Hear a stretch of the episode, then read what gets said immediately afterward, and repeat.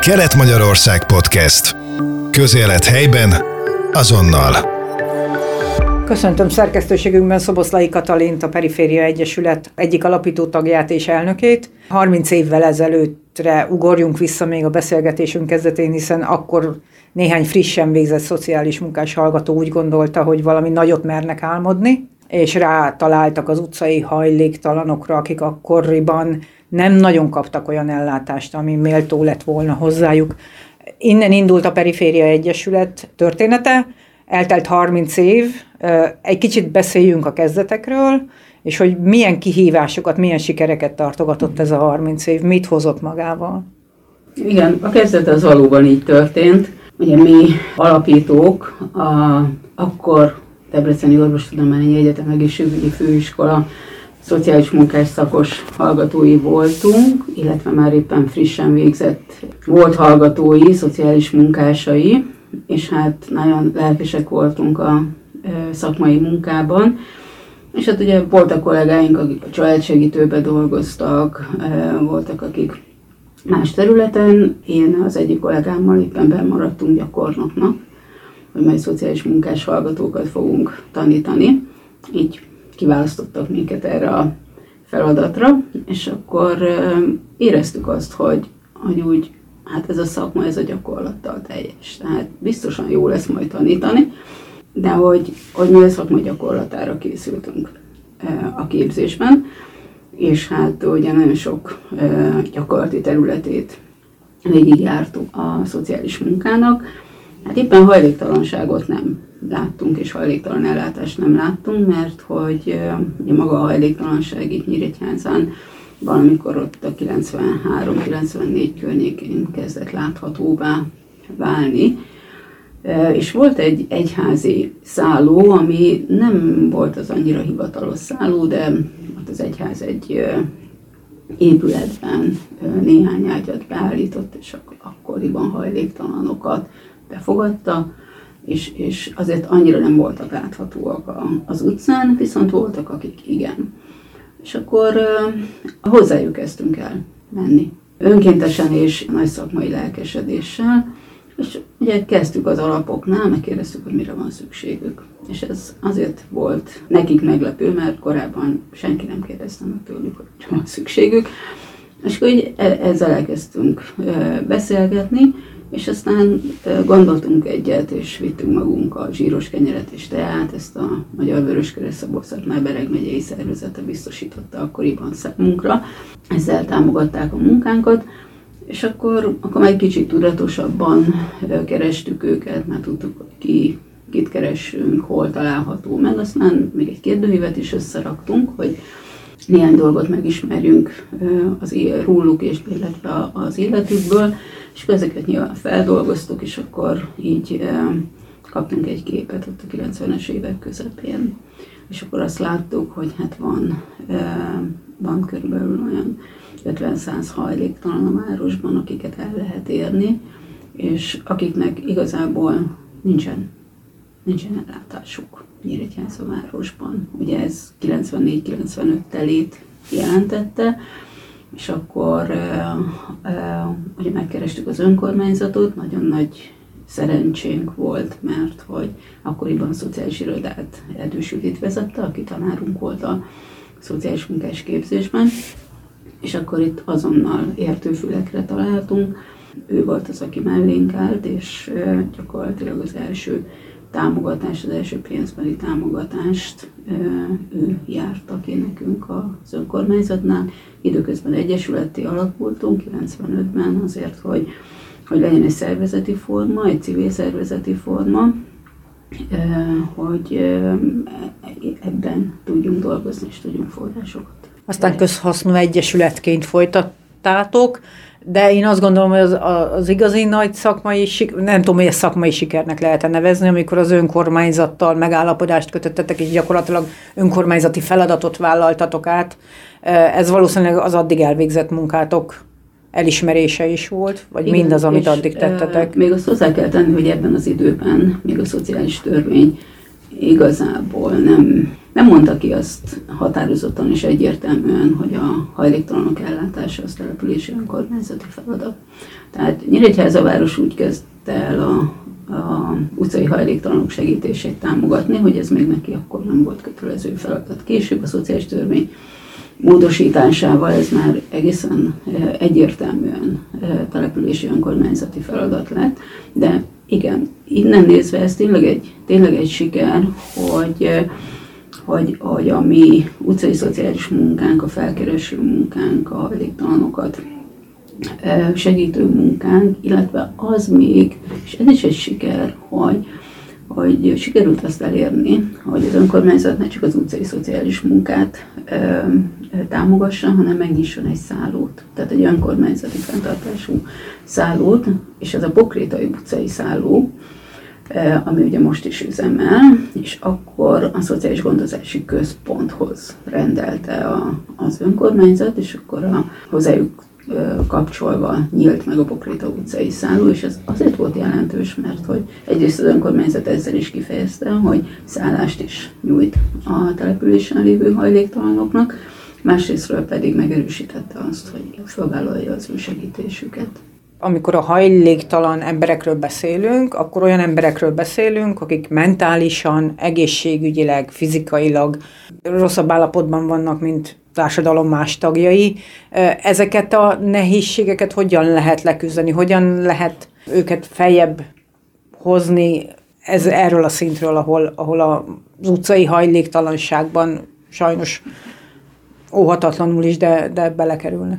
Igen, hát ugye hajléktalannál mm, gyakorlatilag bármelyik életkorban válhat az ember.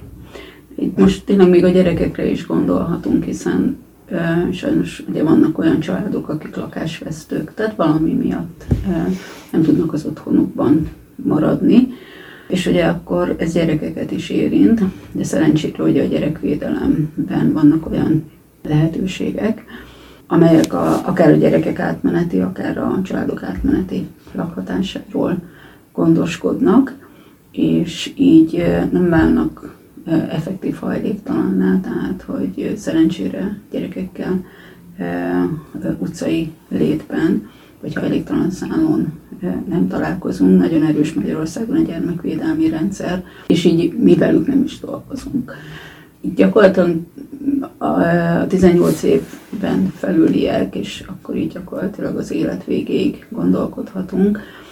Ugye nagyon sok minden miatt válhatnak hajléktalanná az emberek, és azt tapasztaljuk, hogy inkább a, inkább a középkorosztály és az idősödők azok, akik lakásvesztők, a fiatalok hajléktalansága az főleg a 90-es évtizedben és a 2000-esnek az első évtizedében volt jellemző, amikor a gyerekvédelemből nagykorúvá váltak, és igazából nem volt olyan tovább lépési lehetőségük lakhatást tekintve, ami megvédte volna őket a hajléktalanságtól. Ugye azóta a gyermekvédelmi ellátások is változtak, ma már van úgynevezett otthonteremtési támogatás nekik, amelyet többen el is tudnak érni, és ez egy elég jó védőháló ahhoz, hogy, hogy megelőzze a hajléktalanságukat. Nyilván nem mindenkinek, de egy részüknek igen, és akkor így nem, nem kerülnek 18-20 pár évesen hajléktalan létbe. A másik, amire fölfigyelünk, az az, hogy egyre inkább idősödnek a hajléktalanok és egyre hosszabb ideig vannak benne, tehát hogy ez tartósá válik. Ugye általában szakemberként azt szoktuk mondani, hogy akik frissen hajléktalanná válnak, őket próbáljuk meg minél hamarabb valamiféle lakhatásba visszafordítani, mert hogy mondjuk így az első egy-két hónapban még nem, nem élik át, nem élik meg igazából a, a hajléktalan létet, és talán a remény is sokkal sokkal inkább ott van, és, és hogy sokkal jobban motiválhatóak. Igen, csak hogy hiányoznak azok a lakhatási formák, amiben, amiben mondjuk így azonnal be lehetne, be lehetne fordítani, vagy be lehetne forgatni őket. Ugye a városban majdnem 2000 szociális bérlakás van, és még ugyanennyien várnak rá. Tehát, hogy telítette a rendszer teljes egészében és ugye a szociális bérlakáshoz jutásnak megvan az a szempontrendszer, ami elsősorban a gyerekes családokat és a jövedelemmel rendelkezőket preferálja, amit nem értünk, hiszen, hiszen valamiből ki kell fizetni a lakbért, a rezsit, illetve hát még a megélhetésre is maradni kell pénznek. És hát ugye a hajléktalanok egy részénél ez szóba se tud jönni. Szóval, hogy így a hajléktalanok, vagy akár a frissen hajléktalanná váltak, akár a, a tartósan hajléktalanoknak, hát mondjuk úgy, hogy minimális a, az esélye. Persze van lakbér hozzájárulási támogatás, amit az önkormányzat hajléktalanok számára is elérhetővé tesz, és mi ezzel szoktunk is élni. Tehát, hogy azoknak a hajléktalanoknak, akiknek van rendszeres jövedelmük, és találunk olyan olcsó, olcsó, hát igen, mi az olcsó, igen, számukra megfizethető piaci bérleményt, és ugye itt most csak piaciban tudunk gondolkodni, hiszen ugye szociális bérlakásban a legkevésbé, akkor meg szoktuk nekik igényelni, és azért az önkormányzat rendszeresen meg is adja számukra ezt a támogatást, ami nyilván segítség, hiszen akkor annyival is kevesebbet kell a jövedelmükből a lakhatásukra fordítani, és többet tudnak a megélhetésükre. Hol az a pont, nem tudom, hogy években vagy hónapokban mérhető, amikor már a motiváció nem feltétlenül hoz sikert, amikor már nem nagyon lehet visszaintegrálni a munkaerőpiacra, visszavezetni, nem nagyon gondolja azt, hogy ő lakásban akar lakni, vagy hogy költözni akar, és azt a kis szókmunkját a táskájában viszi magával padról padra. Hol van az a vízválasztó, amikor, amikor már nehéz egy szociális munkásnak, hogy, hogy új célt tudjon adni? Igen, azt gondolom, ez egyrészt függ a, az embernek a mentális állapotától. Nyilván azok, akiknek mondjam, mentális problémáik vannak, hát náluk a motiváció szint is nagyon alacsony, és, és ezt azért elég nehéz erősíteni, hiszen ugye maga a mentális probléma az, ami, ami, ami ennek akadály. A mentális probléma mellett vannak addikciók, tehát valamilyen szerhasználat, ez túlnyomó részben alkoholt jelent. Szerencsére egy Nyíregyházan a, a kábítószer használók, használó hajléktalannal mi nem igazán találkozunk, ez inkább fővárosi, ez inkább fővárosi jelenség. De hogy így a kettő együtt a mentális probléma is, és mondjuk az alkohol betegség, ezért ez eléggé depresszáns tud lenni, és aki, aki éppen depresszív állapotban van, hát ott a motiváció az igen, mondjuk célok kitűzésére és legyen az a cél mondjuk egy munkahely, legyen az a cél egy lakhatás, szóval ezt így, így elég nehéz. És azért ne felejtsük el, hogy minden hajléktalanok hátizsákjában ott van az élete. Igen.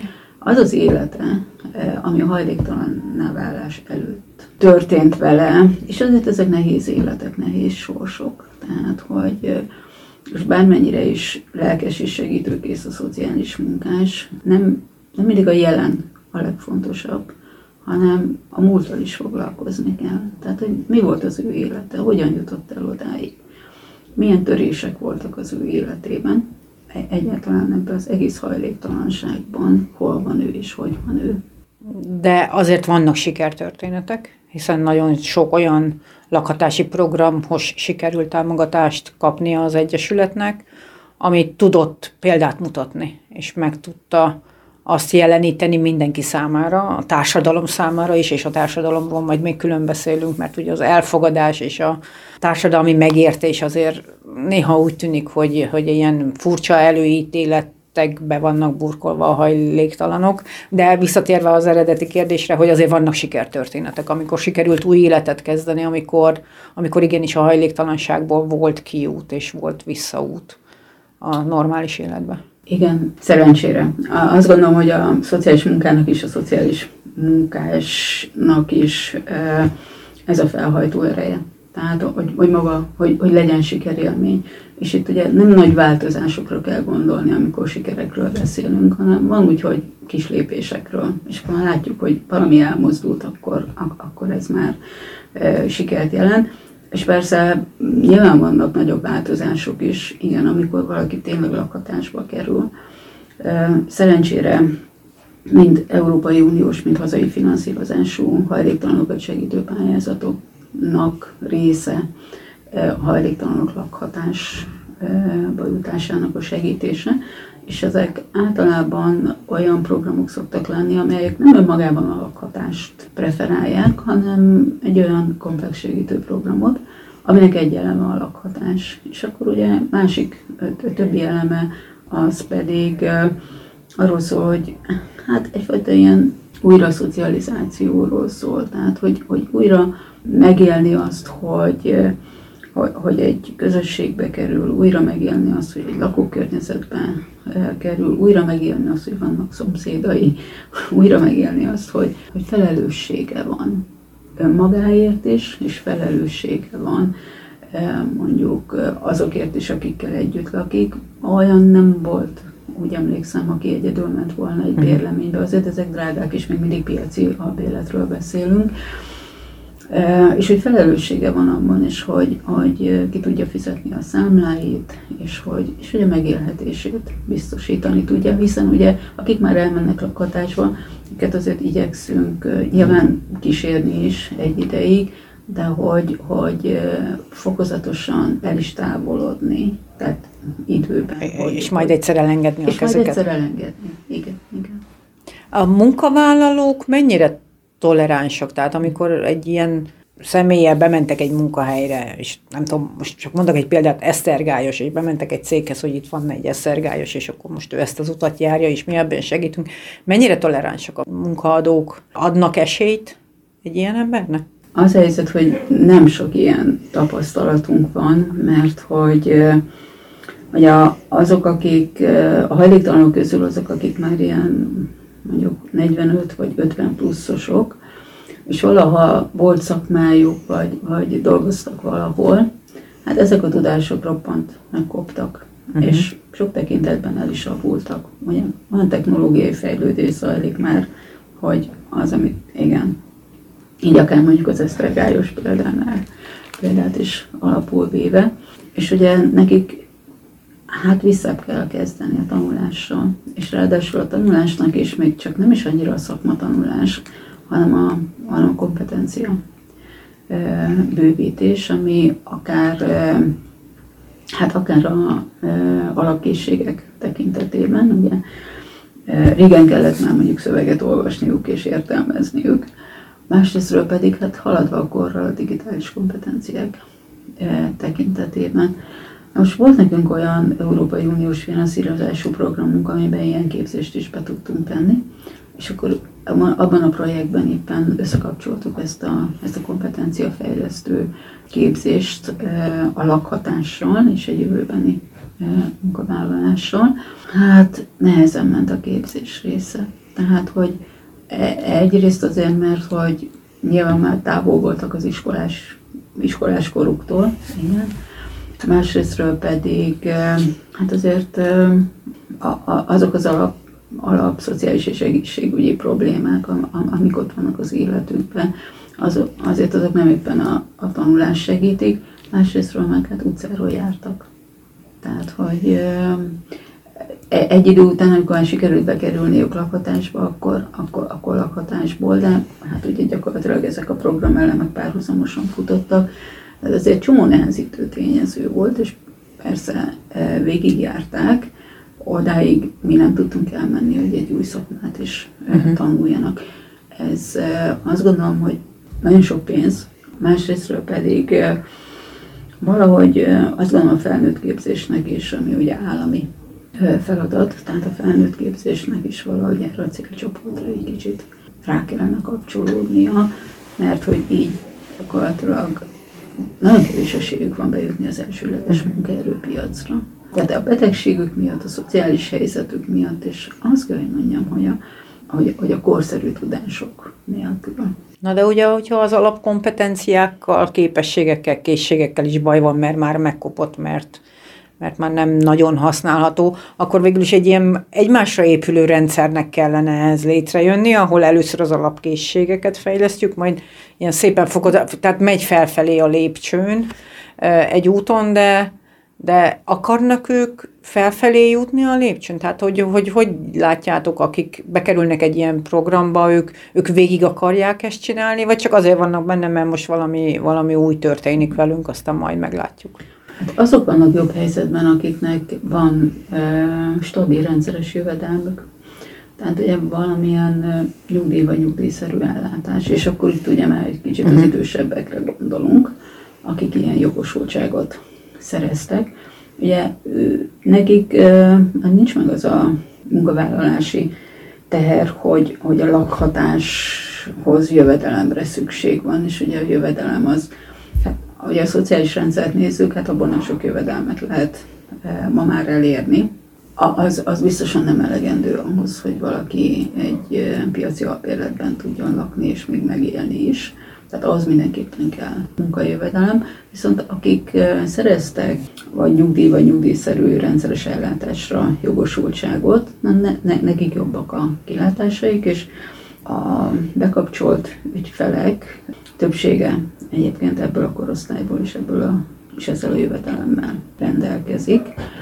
Míg ugye a tőlük fiatalabbaknak náluk tényleg a képzésekre lenne először szükség, illetve mondjuk a képzések mellett, hogyha lenne olyan, hát mondjuk olyan szociális bérlakásra lehetőség, ami, amiben néhány 40 év alatti fiatal korosztályhoz tartozó hajléktalan újra lakhatását lehetne segíteni. Én azt gondolom, hogy két-három ilyen lakás indulásnak elegendő lenne, nyilván úgy, hogy, hogy, hogy a tovább lépéseket pedig hozzátesszük. Uh-huh. Tehát, hogy, hogy egy szociális bérlakásból, utána piaci bérlakásból, de helyből nekifutásból nem tudják megugrani ők, akiknek nincs jövedelmük, azt, hogy ők piaci albérletbe kerüljenek. Ott szükség van egy, egy, egy, egy zsilipre, amit, amit a szociális bérlakás jelentene. Kelet-Magyarország Podcast. Közélet helyben, azonnal.